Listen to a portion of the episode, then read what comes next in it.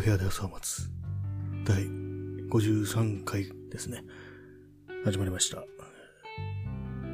ただ土曜日、11月14日ですね。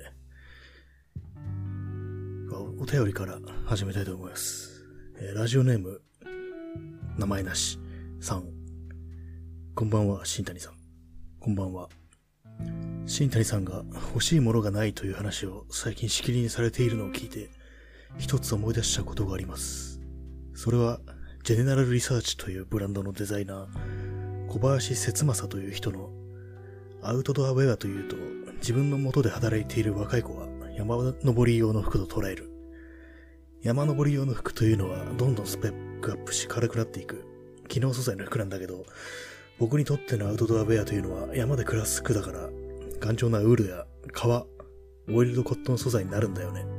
かっこ訳という言葉でした。確かに、後者の素材で作られた服は、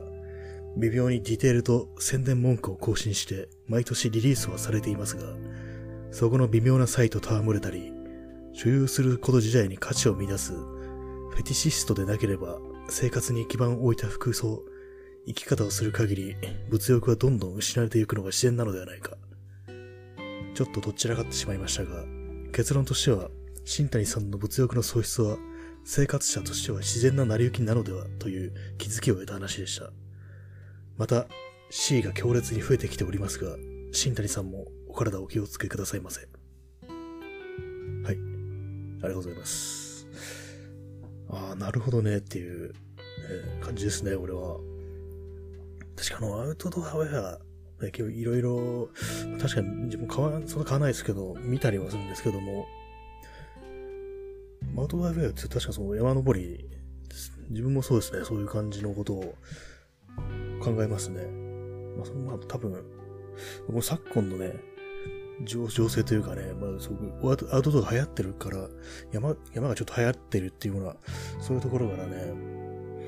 そういうのは認識になったのかなっていうふうに思うんですけども、山登り用の服というのはどんどんスペックアップし、軽くなっていく。機能素材の服なんだけどっていう。そうですね。自分もなんていうかこう、すごい、結構まあ山で、山に行く用の、すごく、そう、ハイテク素材のね、服で、軽くて、で、まああの、吸湿じゃないや。違いますね。その速乾で、もう、その湿度は逃がすみたいな、そういうような、汗をかいても、それからあの、服にね、残らないっていうか、冷たくならないっていうような、そういうような、すごく機能的な服っていう、そういうイメージがありますよね。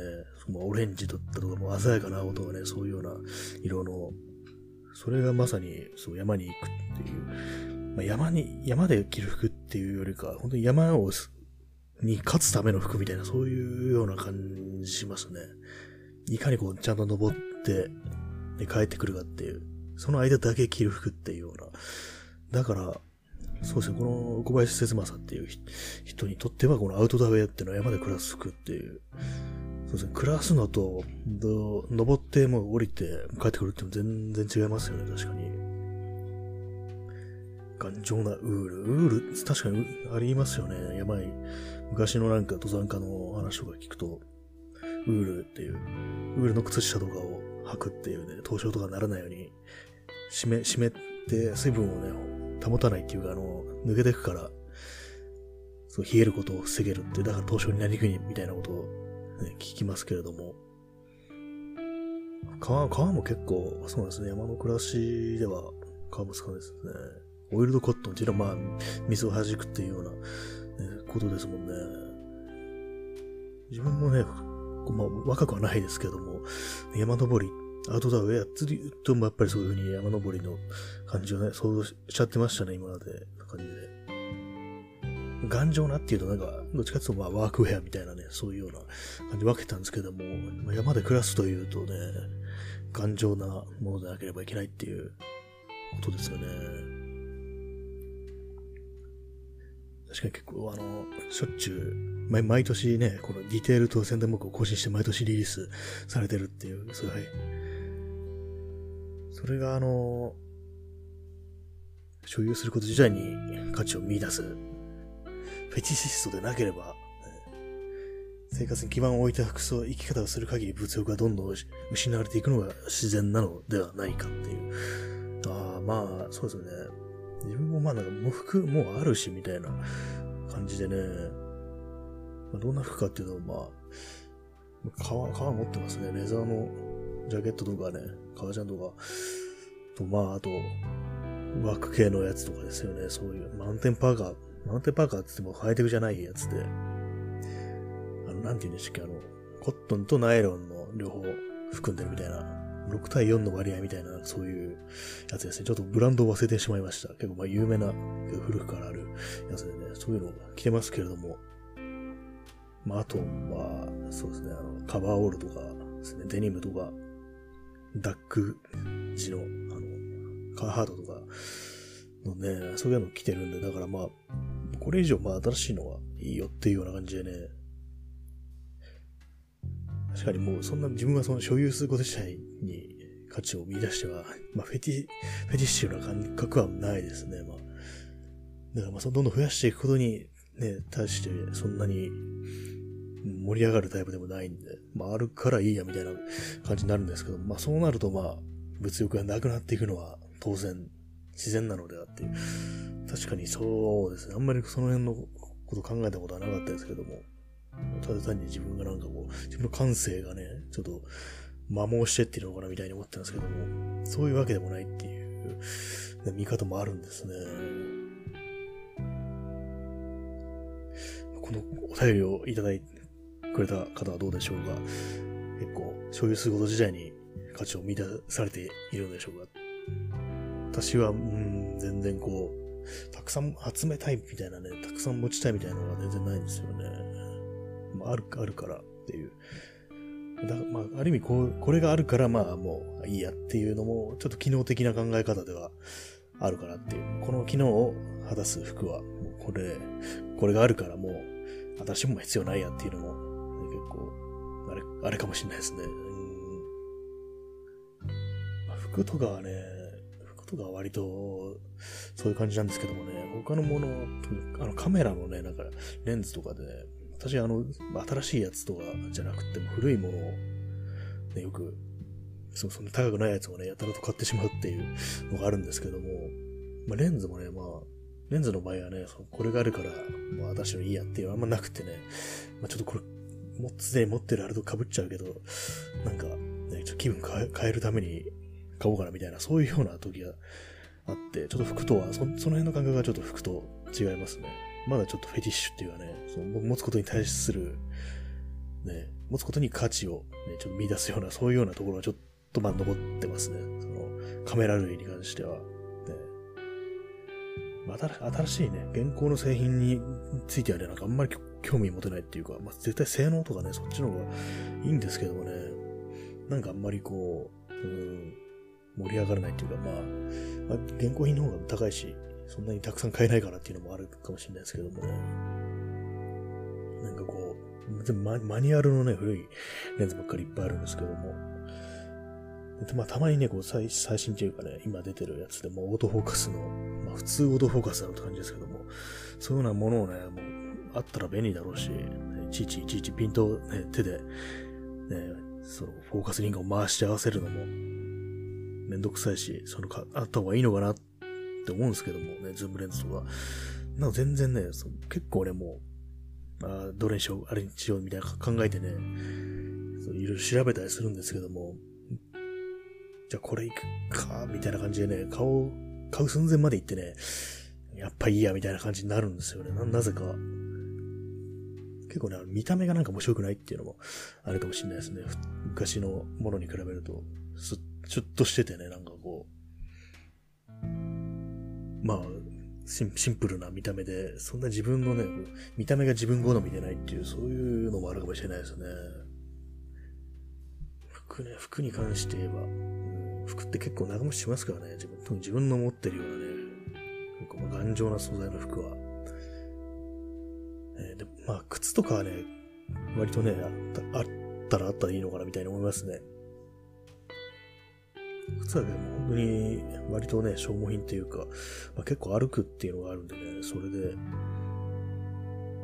まあでもね、全然、そうですね。まあスニーカーのなんか種類とかね、やばい、見た目とかにそんなに興味が持てないっていうか、そうですよ。結構スニーカーマニアってなんか世の中、世の中結構いますけれども、自分はなんかね、わかんないっていうか、あんま興味ないですよね。結構見た目もね、そんなになんか違いがわかんないなみたいな。特にハイテク系のやつがね、なんなんか、わかんないし、何が、何がね、かっこよくて何がダサいのかわからないんですよね、見た目じゃ。服とかはね、まあ割と好みがあるんですけども、靴はね、結構わかんないですね、スニーカー類は。革のやつとかはね、まだ、ブーツとかまあわかるんですけども、他のね、スニーカー系のね、やつはね、ハイテクのね、それ系はね、ほんと、自分になんかこう、見た目をね、どうこう言うような、なんか審美眼みたいなのがないんですよね、全然。まあ、なんかどどれでもいいんじゃないかなみたいな感じがあってね、結構うっすらとしたね、あれしかなくて、まあ単純に色とか、色の感じとかぐらいしかね、自分にはなんか区別がつかないんですよね。そういうわけで、まあ、お便りありがとうございました。かなり面白い話でしたね。この、ジェネラルリサーチっていうちょっとブランドがちょっと気になってきますね。小林節正っていう人、自分知らなかったですね、このブランドは。ジェネラルリサーチ、アウトドア系のブランドなんですかね。山で暮らす服ね。山で暮らすっていうのは、本当またぎみたいなのを想像してる、毛皮みたいなのをね、まとってるのを、まとってるのライフルとか持ってるのをね、想像してしまいましたけども。頑丈なウールや革。革、あんま山ってあんま意外と革のイメージがないような気がするんですけど、意外にあるんですかね。まあ、まあ、山で暮らすとなると、そうですね、革は。まあ、革というものに対してもね、結構いろいろありますけどもね、まあ、動物のね、革を使うっていうことに対しては、自分はまあ、まあ使っちゃってますね、革製品とかは。今、まあ財布とかはね、まあナイロンのものですけど、まあこれ自作の、自作の財布とか使ってますけどもね、これ昔買ったあの革のジャケットとかね、まあ、革ジャンとか、まあもらい物なんですけども、そういうのはね、ちょっと来たり、今でも来たりしてますね。他に革製品は、ないかな顔がないですね。最近は結構こう、自転車とか乗るようになってから、その濡れたりするっていうことを考えるようになってね、そういうわけでね、あ川とか、そんなには必要ないかなっていう感じになってきたんですよね。まあ、すぐ乾くような、ナイロンとかの方がいいかなっていう感じでね。まあでも、そうですね、冬場とかはね、結構綿綿の服を着てしまいますよね。また、暖かいみたいな感じでね。頑丈かつ暖かいみたいな。やっ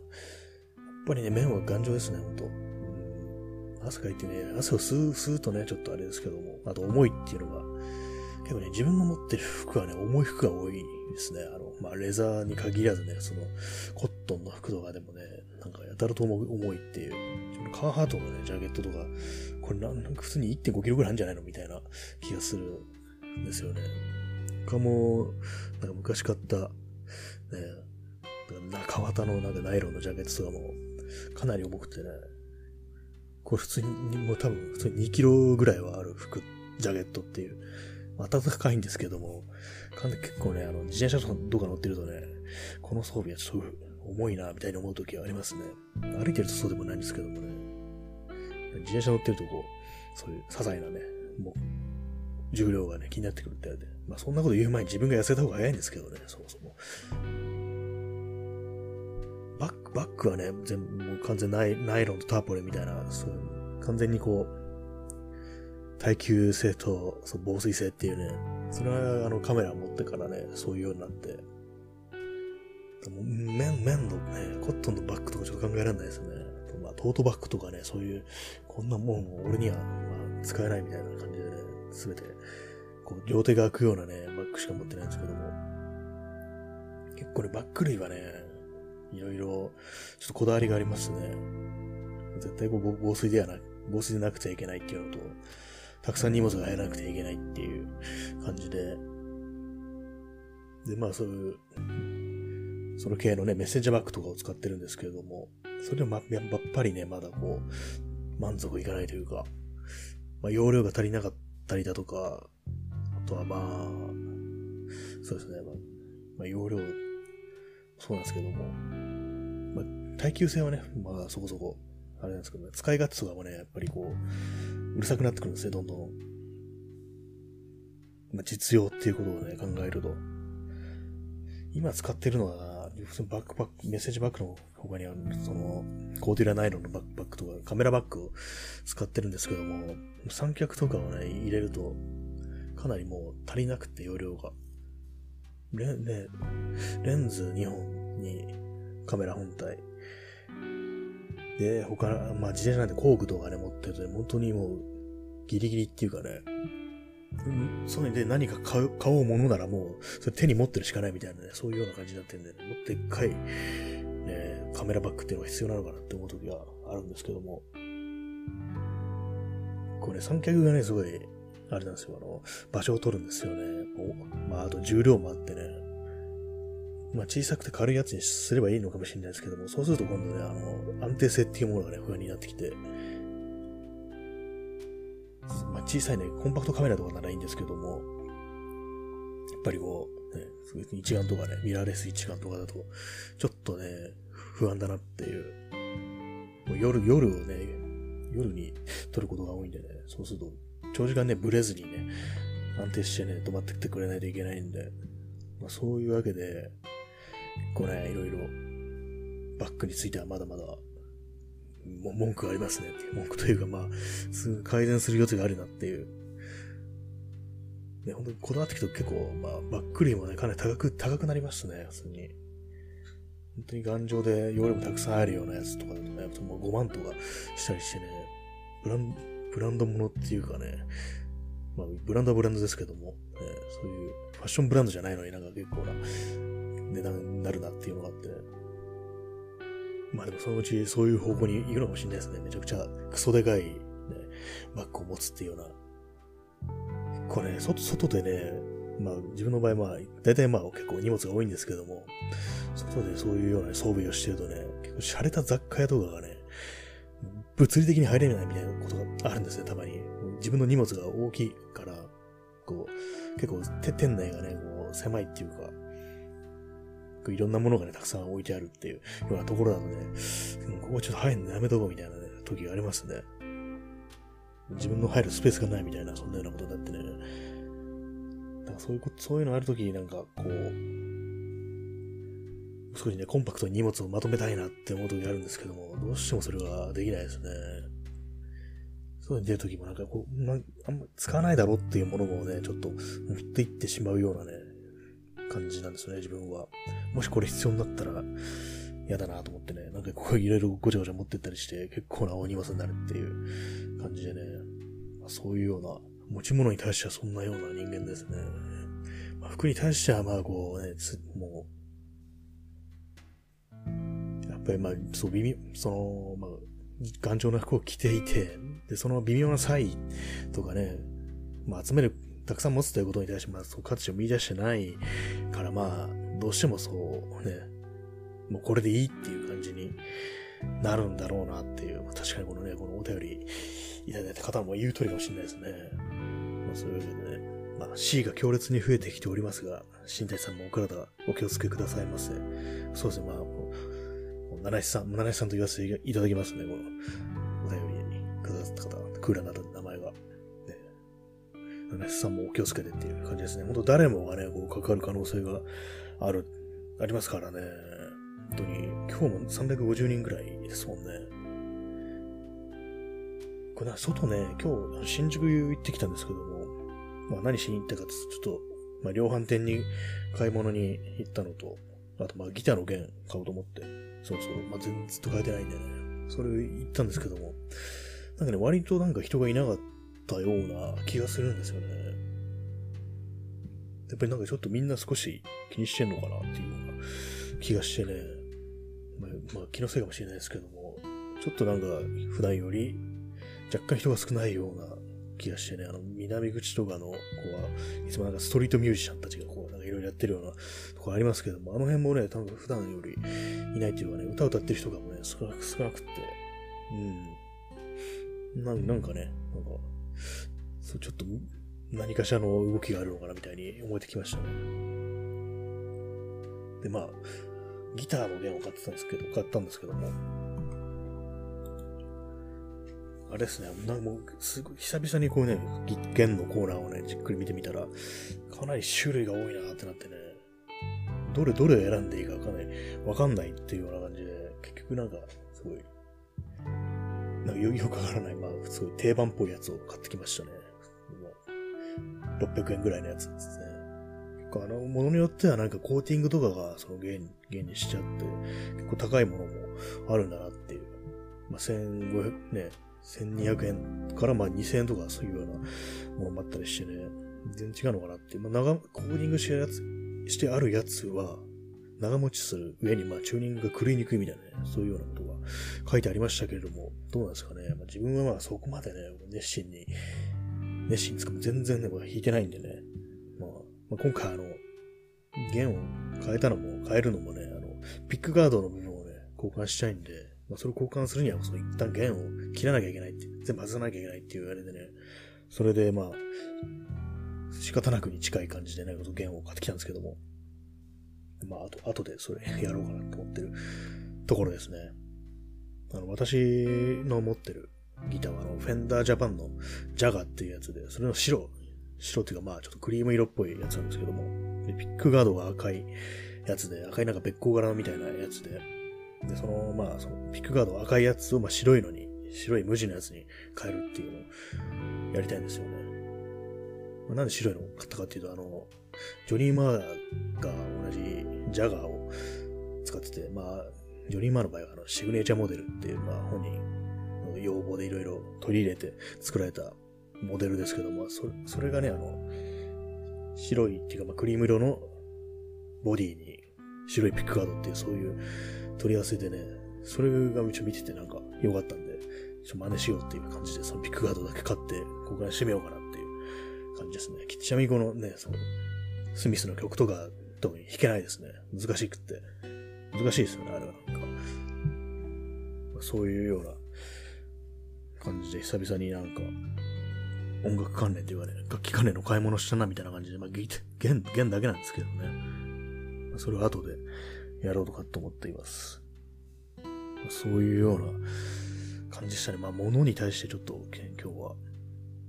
うん、面白い指摘をいただいたなって、確かにそうだなって感じですね。自分がまあ、うん、物欲がそんないっていうのも当然の、ね、帰結なのかなっていう気がしましたね。確かにそうですね。まあ、今持ってるものがダメになったら、こう、そうなるとね、